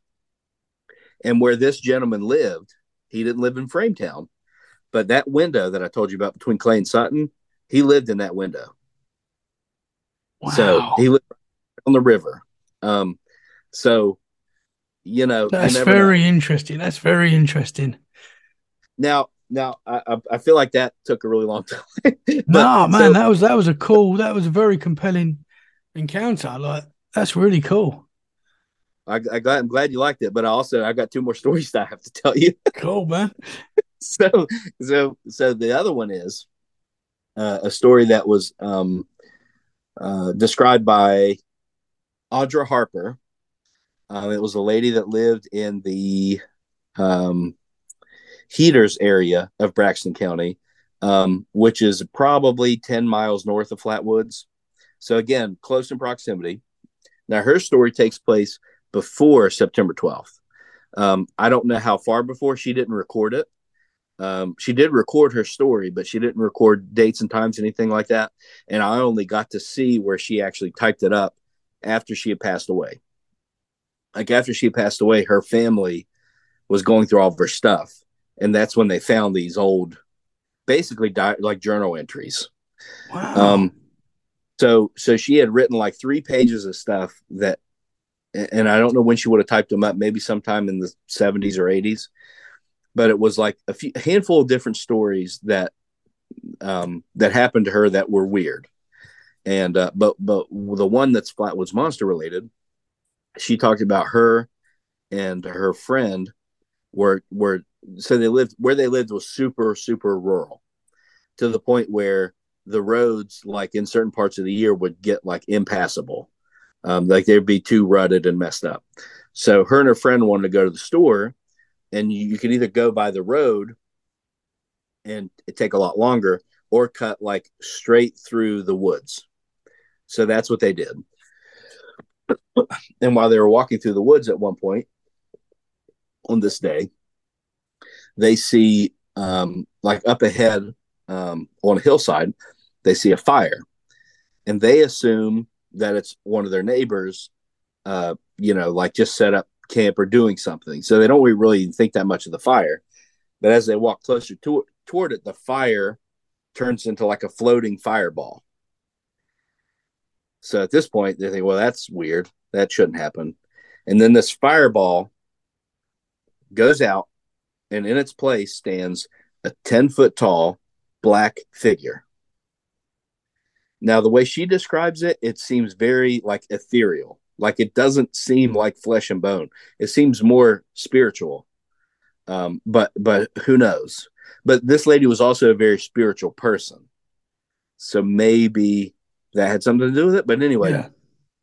so there's this figure, and her and her friend are scared. So they start running. Well, this thing starts chasing them, basically. And um, and they're running as fast as they can, and this thing is like slowly catching up with them. Um, there's a still a decent amount of distance. Well, they they get to this one fence in particular, go through this gate, open it, shut the gate behind them, and it's still catching up to them. So they keep running, but when they turn back, it never goes any farther than the fence. It stops at the fence. So they just run, run, run, get to where they're going to this store. And right beside that store, there's a bar. So they go into the bar and start asking people in there, like, hey, um, will somebody drive us home? Like, we're, we're scared. We don't want to walk walk back through the woods. And nobody was like going that way or or whatever. So then finally they were like, well, if we have to walk back, does somebody have a gun that we can borrow? so like they were going to walk back and just have a gun. Well, they didn't end up having to do that. Somebody ended up giving them a ride. And according to this lady's granddaughter, she never walked that shortcut again. She was afraid the same thing would happen to her. So Wow. so that but she the reason why it's related is because of proximity and roughly the time and Audra herself later thought that it had something to do with the Flatwoods monster. Yeah. But and she never put this. She never put this story out because obviously this was found in a, like, Yes. a private diary. Wow, man. Right. She would tell she, she would tell her family, like friends and family, but no, it never got out. It never got out at all. Uh, but she wrote she her granddaughter was the one that found it, and she and she brought it to me. I knew her. Um, we we worked um, in like the same air. We we didn't work for the same people, but we saw each other a lot. Yeah. Um, she brought that into me, and um, and then finally, the last story that this lady told me is she came in here, and so she I don't know if she still lives in the area. I don't think she does, but she was from this area. So this lady comes in and is walking around in here, and she's in here for maybe 15 minutes. Then finally, she starts talking to me, and she was like, I was looking around in here, and I really only see like like like one story of the Flatwoods monster. And I was like, Yeah. And she was like, I thought this was gonna be like like all the stories of the Flatwoods monster. And I was like, Well, there aren't really any more. And she was like, Oh, I didn't realize that. She said, I saw the Flatwoods monster. So then I was like, What? When? So she starts telling me this story. So she thought this was a thing. She hadn't really looked into it. She just thought the Flatwoods monster was a thing people just saw around Flatwoods. And she didn't realize she was smart of a part of a very small group. so Yeah. anyway, so the story she told me, I, I'm going to try to remember it. Um, and like I said, this might be the first time it's ever been recorded, so I hope I get it right. That's cool, man. So that she she said her boyfriend at the time, or maybe fiance, was working in the Flatwoods area. This would have been sometime in the 80s. He was up on a hill top that had been cleared off, like there wasn't any more woods. It was just a hilltop. She said, but it was uh, they grew hay on it, and she said her what what her boyfriend's job was to to hoe it or to to to scythe it to cut it. Well, she didn't have anything to do that day, so she went up with him and was just sitting in his truck while he was cutting. this is crazy. I mean, this, this is just the craziest story. So while he's cutting, she said, green smoke starts coming up out of the out of the tall grass to the point where her her, her boyfriend gets scared and runs away thinking that there's going to be a like that there's a fire and the whole field on this hilltop is going to be up in flames and they might get caught in a fire so he's like running away Well, she said the the green smoke starts to clear, and there's this tall green figure, about ten feet tall, just standing in the in, standing there. So they see it, and and get scared and get in their car, drive back down the hill. I think he's clearing it for like maybe his uncle or something, like clearing his field. Well, they go to him and is like, "We just saw, we just saw something uh, up up on the field. You know, this green thing that came out of this green smoke." And what this guy says to them is, "Oh, that was the Flatwoods monster. Sometimes he shows up out there, and the best thing to do is just leave." It's like, I don't think he'll hurt you, but he shows up every so often and we just leave. Wow. So that that's her story. And again, this took place in the 80s.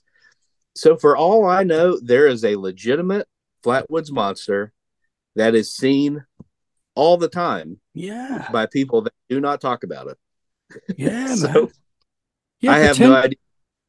Potentially, there's a lot of people that have that have seen this that just don't Yeah, because a lot of people don't talk about paranormal experiences and stuff. So, wow. Right. right. So, but again, like that's what this lady thought this was devoted to was that thing that she saw and she was like it didn't really look she was like it looked kind of like like she she even went around and was like this kind of looks like what i saw but if you change this this and this and then she would point at something else and say like that's stupid. Like that doesn't look anything like what i saw. Like having very strong opinions Yeah. about to where like she was very sure of herself of her memory. Yeah. um and uh, it- so that was that was fascinating. Um That but like i said i don't even know her name. And she she ju- like she pulled my leg yeah. She just came in the museum one day and dropped a bomb. yeah ha- have, haven't seen her since this was probably maybe a year and a half ago when she came in but Wow. haven't seen her since the the girl there was a girl with her that that i recall looked vaguely familiar like i've seen her before i didn't know her uh, but i'd seen her um so and i don't recall ever seeing her again either I, Wow. It's weird and i'll It's tell you another thing. interesting, man. when you run a place like this, um, it gets weird a lot, as you might imagine. I mean, it attracts it attracts mostly people just like me and you, you know, relatively normal. But in I say relatively, I'm not I'm not that, but but you know, relatively normal, yeah. interested. Um, you know, they think it's neat. They want to buy a T-shirt. They go home. Um, but but it does invite some some like really hardcore into it people and also like legitimately crazy people. I've I've dealt with some legitimately crazy people. yeah. Um, luckily, it's not very much. Um, like there's one guy that comes in every so often, and the first time he came in, he told me that he had prehistoric evidence of Bigfoot, and he said he had it with him. Interesting. And I was like, "How is it prehistoric evidence of Bigfoot?" He said, "I find these rocks," or he said, "I've got this rock." He hadn't used plural yet because how often do you find prehistoric rocks? But anyway, he said, "I've got this rock that was carved by Native Americans that show the likeness of Bigfoot." And he's like, "I got it in my pocket." And I was like, "Oh, well." I've got to see this. Well, he gets it out and shows it to me. It, it, it couldn't be any more of just a rock if it wanted to be. It was it was just a rock. It was a rock as if you know, like you ever go out on rural back roads that are just rock, you know, yeah. but like busted up last week at a quarry, rock, and then dumped on the road. That's what it was. It was a chunk of rock. Yeah. And boy, but he started showing it to me. He's like, you see, see here, these are the eyes, these are the nose. Yeah. And I'm telling this guy, he was very intense. He believed every word he said. And I thank God that he was maybe like five foot two. Like I'm glad he's little, and I'm glad he's little.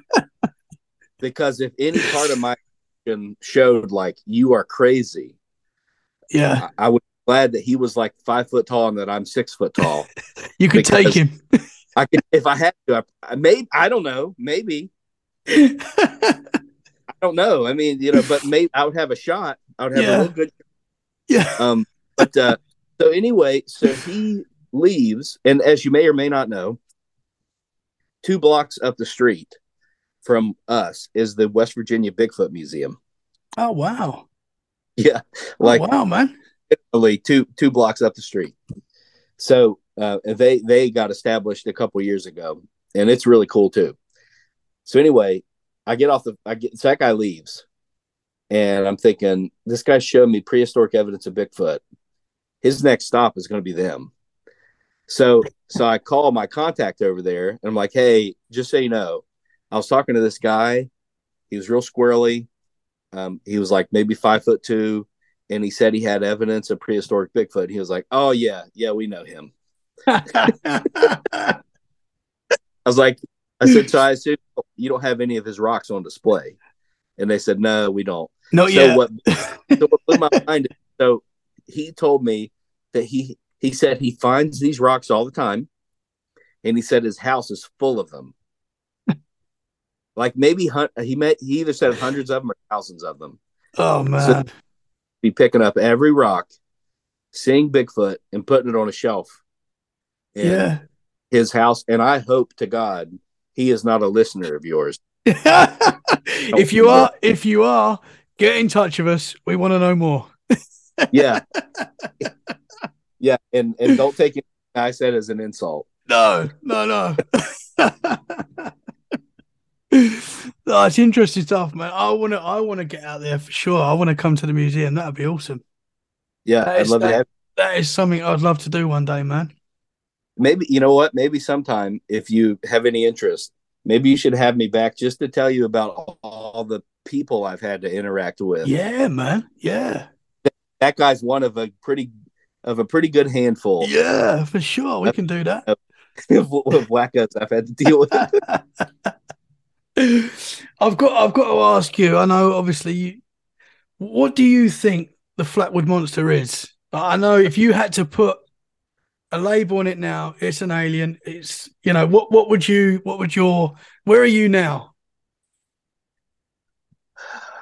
I know it's a That's tough question. it's tough because um because like you know I like I know Freddie Freddie you know Freddie saw it um and he can't tell you what it he can describe it but he can't tell you what it was. He doesn't know what it was um and he has his theories but he, but if he was you know if he's being honest I mean he, he is but if you're talking to him he would say like I don't know what it was.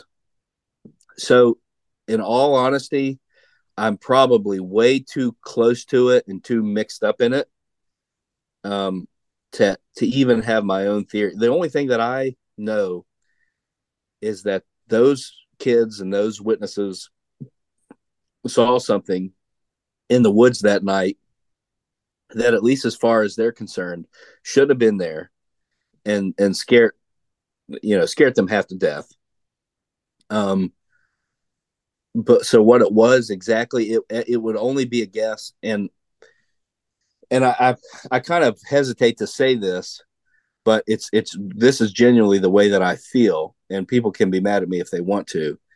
Um, but anybody who feels like they know exactly what the Flatwoods monster is was or I would even go out on a limb and say what anything is Yeah, or was. sure. like with 100% certainty like they are deluding themselves um because you know especially something like the flatwoods monster it was seen as far as i'm concerned once over 70 years ago and and if even the people that saw it can't give you a real good idea as to what it was nobody else can either and uh, uh, something I like to tell people a lot too. Um, like pe- people will reach out to me every so often and want me to like come to an event and speak on the Flatwoods Monster, and sometimes I can, but in all honesty, most of the time I can't uh, because I get asked so often, and almost everything happens on a weekend. And you know, I've got a family that I like to see, so you know, I don't do a lot. I do a lot of stuff like this that's like remote. It's easy for me to do, but you know, in person's kind of difficult. But what folks will will impress upon me is that you know they want an expert, and what I always always try to impress upon everybody is there is no experts. There there are none. Yeah. Uh, now there are people who have taken the time to read a bunch of books, to read a bunch of accounts, uh, to maybe visit locations, um, you know, to do to do earnest research, and and and I applaud their efforts. Um, you can only be an expert in, you know, data and and and maybe just accumulating details, uh, but there are no experts. Everything that I know, if you were diligent enough on the internet for an hour, you could you could know every single thing that I know, or listen to this literally this podcast, and you know virtually everything that I know. Um, like the, so, so I always try to impress upon people like, listen, if you need a speaker at your event, get up courage to talk in front of people, and do two hours worth of research, and you are your expert. You're you're done. You don't have to hire anybody. Um, you know, you don't have to pay for somebody's hotel room and their lunch. Uh, you know, you you are, and I would say that goes that goes for every that goes for every single talking head on uh on the History Channel. I don't care how nice their suit is. I don't care how weird their haircut is. They aren't experts Yeah. because uh, they don't exist. Um, so that that's another one of pers- that's a personal pet peeve of mine. If you can't tell, but uh, That's right. What Uh, you're saying though, with the paranormal, there is there is no experts. We've all got our own opinions and we've our own experiences, but there's no real experts. There's no right or Yeah. wrong. Yeah. So you know it's funny too? In a, a podcast of yours that I listened to, you talked about your own personal paranormal. Did, am I am I remembering this right? That you said that you you thought that you saw somebody that looked like William Shakespeare. Yep. Yep. When I was ten years That- old. That is so. But what's funny is so. So for as much as I am a skeptic in general, I don't doubt your story. You know, one bit. You know, if that's what you experience and that's what you're willing to stand behind, Yeah. you know, I'm I'm never going to call somebody a liar if they're willing to stand behind, you know, something like that. Um, but uh, but at the same time, you know, I, I don't know. It, it's it's hard to tell like how much of what we think we see is really us like almost asleep. Yeah. Yeah. That's, That's a like- possibility. Well, because let me, I'll tell you, and, and something else that happened. Boy, we've gone on for a long time. Are you sure this podcast isn't too long? No, this is cool. as long as you're as long as you're okay to talk, they're cool. Good. Okay. So, um, when it comes to the parent, like when it comes to the weird things, the thing that I'm most skeptical of is is ghosts. Okay. And the reason why is, um, so this will really stray really far away from the Flatwoods Monster. I was I was I was going to ask you if you've had any paranormal experiences. Okay. Well, okay. So my my answer is I don't think I have, but my stepdaughter thinks I have because she was there. Okay. So, so I'll tell you that story. So, um, so the reason why I don't really believe I'll go into like why I don't really believe in ghosts is because, um, so, uh, so I'm I'm a Christian, and I have been for about ten years, and and the most real things that I've ever experienced that you, that you could call, you know, out of this world, is the the the very real um, interactions that I feel like I've had in the presence of God. So so because of that that that has led me to more or less I believe the the Bible front to back. So and I don't take pieces out of it or anything like that. So in my mind when you unless someone can show me a part of the scripture that I've not seen, which is possible. I'm not a scholar. Um, when you die, you you you go to heaven or hell. You don't stick around. Yeah. Now the thing that scares me though is if people are seeing things that seem ghostly or or spirit like. What what scares me and worries me is that maybe what they're actually coming in contact with are are demons because to me It's possible, yeah, man. Yeah. that's the only thing that makes sense but again that's coming completely from my faith and not from anything else so so the reason why it worries me is because if people are dealing with the paranormal and dealing with ghosts in particular i worry what they may be inviting into their own lives um so but this is what happened. So and it was actually pretty it was interesting. It was it was it was interesting.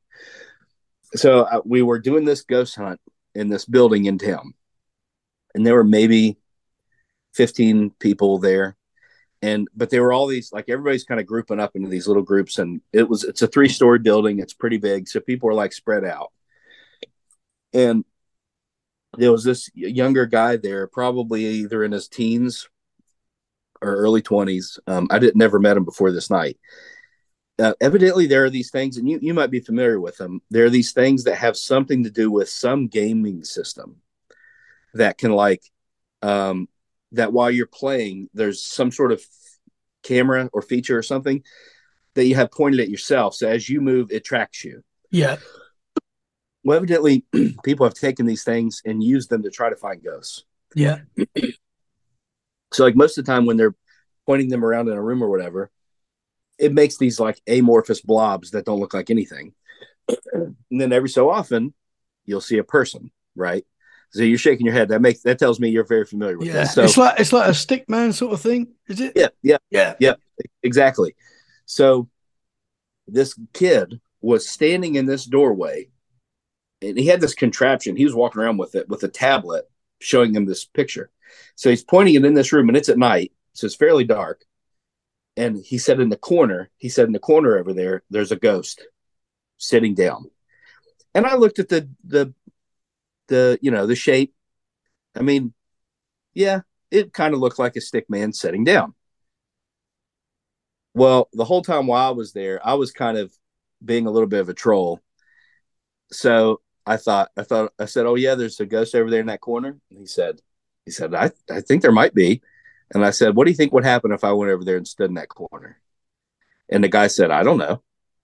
So I said, "I'm going to. You tell me what happens."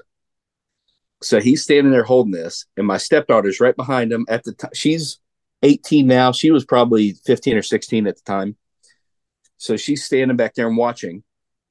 They said that they could see me walk into that corner, stand there, and that as soon as I get to the corner, that shape like bounces like up, up into the ceiling, and then back at me. Wow. And, and they said as soon as it bounced back at me, I had this reaction. Now I wasn't watching him, like I didn't know what was going on. yeah. But kind of felt like um not that I got shocked, but it was kind of like the feeling of like a nine volt battery on your tongue, but over my whole body. Wow. And I and I yelled, I, I yelled a cuss word. Um, Yeah. I'm trying to remember what it was that I said. Is your is your um is your podcast? Yeah, you can swear, man. Yeah, that's cool. trying to think- Oh, I remember. I, as soon as it, as soon as that happened, like I jumped and I yelled, "Fuck a duck!" and then ran, bolted. I bolted out of that room. yeah. At the same time, you know, they see this happen, and they were like, they were like, "A ghost just touched you.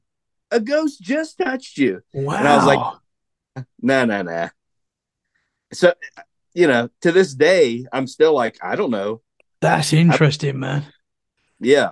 But I did, I legitimately felt something enough that it scared me.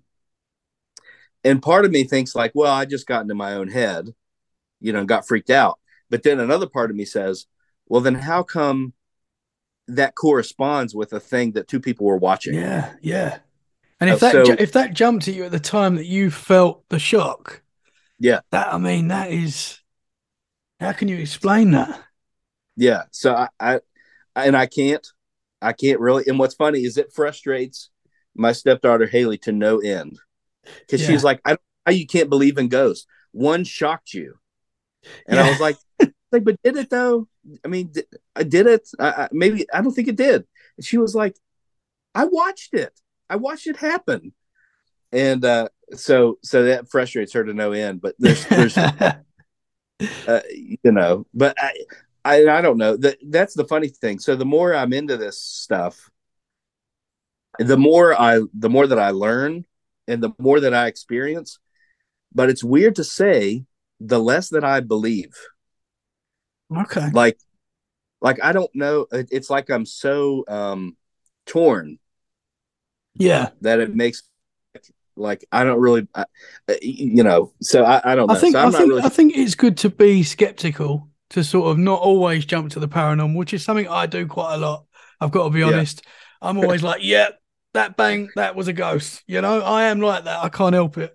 But I know that you shouldn't be like that. You should say, no, it's probably it could be the wind, you know, it could be, you know, it could be anything, you know, it doesn't always have to be paranormal. So I think that's a good thing to be, you know, uh, skeptical, open minded, but skeptical. Yeah. but it could just be it could be um you know that maybe i did have a bad paranormal encounter and maybe Yeah, my man. brain just shut that out yeah. Just, just pretend that that never happened and that it that you have a you know so uh, Yeah. I, because as i because i almost don't trust myself because there was one time when when i could have it took me months to finally come to the realization that i'm pretty sure i did not see a ufo but like i want to see a ufo i look for ufos all the time Yeah, man.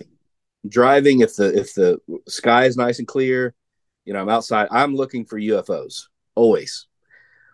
Well so this one time i thought that i found a ufo i thought i saw a ufo but then the more and more like i said it took me about a month but i think i've come to the conclusion that i just saw a conventional aircraft that was far enough away that it became featureless and that it was going in just the right direction that I thought it was standing still. But I've watched enough to where now, but it didn't have a contrail after it. So what Was now I try during to the during the day as well. This was like at 6 p.m. But the reason why I could see it is because the the the, I, the the sun was hitting it and it was real bright. Yeah. But I'm almost positive it was only because the sun was hitting it and it was reflecting. Um, because now I, I do a lot of like I said, I look up at the sky a lot and I'll see planes, and if they have like a contrail after them, all of a sudden they look more like they're moving. But I'll really pay attention and look, and I'll think if that trail wasn't behind it, showing a trajectory, and not seeing anything else around it, would I think that that plane was even moving? And I'll think, no, it it from my perspective, it looks like it's not moving Yeah. or moving so little that I can't tell the difference. Um, but but it's like you need that trail to give it momentum and trajectory, and and this thing that I saw did not have one. Um, but you know, so like, so like, so it's kind of the opposite where like I want to see a UFO so bad that I'm pretty sure I've made myself see one. Um, Yeah. so you know, uh, there's the so there's that too. Like like so so that comes back to like you asked me like what do I think the Flatwoods monster is or like where do I stand on any of these things? Um, I feel like we are so fallible that boy, it'd be hard for me to place my bet on anything. Yeah. You know, if if it came down to to just going off of what somebody thought they saw, or what they thought they felt or thought they experienced, um, because even like how I told you before, movements that I felt in my faith have been the most real things I've ever felt that feel otherworldly. Yeah. But but I still would not expect anybody to rest their faith on my experience. You know, because Yeah. it was my experience. So that's where my faith lies. and and um, so as powerful as I feel like these moments that I've had in my life felt, I would never in a million years think they should be powerful to anybody but me. Um, yeah. So, uh, so I guess that's kind of where I land on most of this stuff. Is um, is is where even when when I can't even take myself at face value, it's really hard to take anybody else at face value. Yeah, no, for sure. It's hard because it's like anything until you've seen something that you know concrete yourself. Yeah. It's hard. It's hard to to put your faith in it. So I Sure. totally understand. But it's So- uh, If if you don't mind me asking, Yep. this Shakespeare figure that you saw, and I, I know that mostly, you know, that in most podcasts where someone's interviewing somebody else, the interviewer probably doesn't want to talk about themselves. yeah, no, that, no, that's cool, man. but I'm curious. What do you think it was? Well, it wasn't Shakespeare, I don't think. I mean, it could have, it could have been, but it just, been. it just had that look, you know. Just he seemed to be from that era, whoever this guy was. Right. Um, but it was it was a solid man. It was it was it wasn't see-through or anything like that. It was just as if a man was sitting there. Yeah. And the only reason why I don't think I was dreaming or anything like that is because the experience lasted so long for me. It wasn't like I woke up, it was there for a few seconds and it was gone. It Right. was there for quite a, quite a while. It was there for a while. I'd called my mum in the room because I was terrified. Um, and I'm going, look, there's a man in the room. Like, obviously, I'm freaking out. So, Um, so mom was present. You could still see it. yeah, he didn't go anywhere. My mum went over to the because it was a I was in a bunk bed and it Yeah. was a desk sort of the other side of the room. Yeah. And my mum's gone over to the area and she's she's saying there's nothing there, there's nothing there. Now when I was little, I was quite a bad sleeper. So I used to get up a lot and try and get into my mum and dad's room. So I think Yeah. they just had enough of that and they just thought I think my Yeah. mum thought I was probably just trying to do that. Yeah. And Yeah. she was like, "No, you're staying in your bed," and and that was it. And I, I was mm. I was terrified, and I can't believe to this day that I stayed in the room.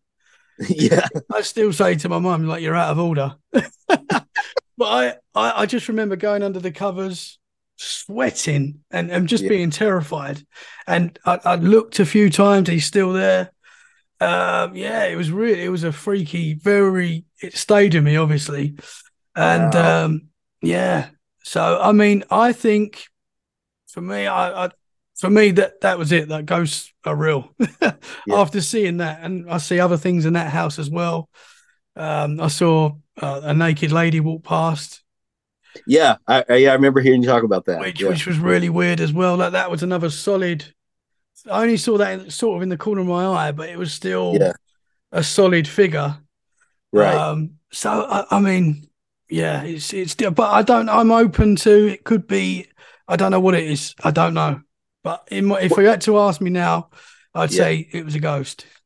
So now, whenever you say ghost, you, uh, are you meaning like, like the ghost of a person that once lived on on Earth? I mean, is that Ah, see, this is I don't know. Are you seeing just an energy that's still there, or are you Sure. seeing? Are you seeing? Because this this when I saw this guy, he didn't move. Like he didn't blink. Like he just stayed as he was the whole time. So am I am I just seeing a moment in time? Um, I don't know. I don't know. I don't know. All I know is that it was solid, you know, and it was it was there to me at that night, you know. That's all I know. But um have you? Do you draw or anything?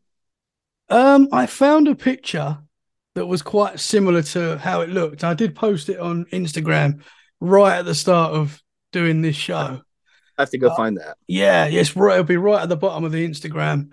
But Okay. um that was the closest. I should try and draw it actually, to be honest. Yeah, you're right. I should try and because obviously that that wasn't the desk that he was at and stuff. But Sure. yeah, yeah, it was, it was just a very it was a terrifying moment, but it sort of kicked off my Yeah. my sort Hey, of since you brought up Instagram, would you care if I if I plug some things? I'm always yeah, of course, yeah, no, hundred percent. Plug away, brother. Plug away. So if people are interested in the, the Flatwoods Monster and the Flatwoods Monster Museum, follow us on Instagram at Flatwoods Monster, uh, Twitter at Monster Museum. Uh, Facebook at Flatwoods Monster Museum, and on YouTube at Flatwoods Monster Museum. So it's pretty easy. Awesome. all those are almost all at Flatwoods Monster Museum. Uh, so please follow us on all that stuff on YouTube. Um, you and your, your audience might be interested in this on our on our YouTube um, um, uh, channel. Um, I have a short documentary that I fit that I I started making before COVID and then I finished during COVID because I didn't have anything else to do. And uh, it's a short documentary. It's 22 minutes long. It's about the you know how I was telling you how I find the most interesting stuff these little these little sort of side stories. Yeah. So this this is the the history. Um, the the it's a short documentary that's like the the history and the creation of the first novelty item made in the likeness of the Flatwoods Monster. It's the Flatwoods Monster Lantern. So if you find our YouTube channel, you'll find it's called the Lantern. It's short. Um, There's even a couple. There's even a couple commentaries on there. I recorded one. A friend of mine who did the narration for the short, he recorded one. Um, I've been trying to get other people to record co- um, commentaries as well, so that I can add those and, and put them up. So I, you have an open invitation if you want to do one. Yeah, I'd love to. Yeah, for sure. but uh, there's a and there's there's some guys um there's some other podcasters I kept trying to get to do it because they're a bunch of goofballs and I thought that they'd be funny and cut up. So are are you familiar? Um, do you do you know the Moth Boys? uh, I'm not too sure. No, I don't think so. Okay. I'll check them They're- out though. They're they're podcasters based out of West Virginia. Some of them still live in West Virginia and some uh, uh, some lived in in New York State. But anyway, Okay. I'm trying to get them to record one, but they they have they haven't gotten around to doing it yet. Anyhow, I'll do one for you, man, for sure. that'd be awesome. And yeah, I'll, I'd I'll love to. if if you do that and send it to me, I'll uh, I'll edit it up and and put it on there and you know have it links to your podcast and stuff. Awesome, Um, man. And uh, what what else? What else? Um, come visit us sometime. We're located in downtown Sutton in West Virginia. I definitely am. We're open seven days a week. Um, we're only closed on like major holidays. Uh, we try not to be closed very often. There is the the West Virginia Bigfoot Museum just down the street, like I mentioned before. However, they're not open seven days a week. So if somebody wants to come and visit and they want to hit them both, uh, plan accordingly. Uh, they're usually open Wednesday to Saturday. So just a heads up there. But it's very worth checking out if you're in the area. Um, let's see. That's probably about it. Awesome, man. I will share all your links. I'll put it on all my social media as well and on the show description so people can find you easily. Andrew, you. this has been absolutely awesome, man. Thank you so much. Same for me. I really enjoyed being on. Thanks for asking me again. It's been an honor having you on, sir. Thank you very much, man. Thank you.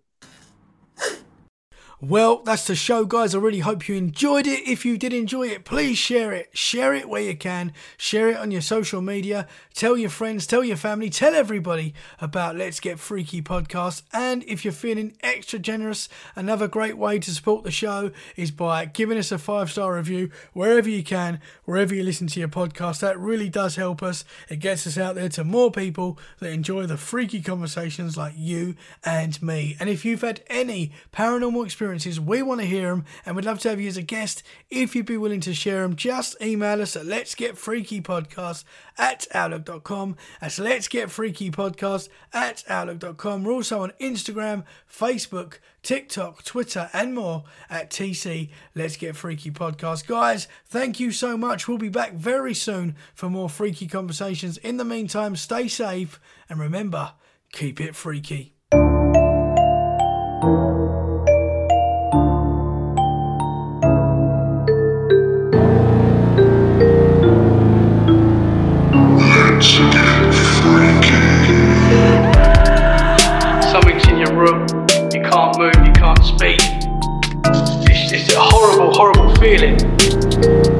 Looking out into the darkness and then you see a figure, but it's darker than the darkness. I just get this like really creepy feeling, and I see this uh, this like shadowy demon-looking figure in the front seat of the car. She used to come into my room at night and stand right by my bed, and I just was petrified. I remember I saw something fly by my bedroom window. We heard the bathroom door shut. So then we looked out my bedroom window down the hallway, and the bathroom door was wide open. So we came around the bend and we saw eye shine. This thing stood up. I mean, it stood up. And it had high pointed ears. It had a snout, had a long arm, and it just it grabbed the deer.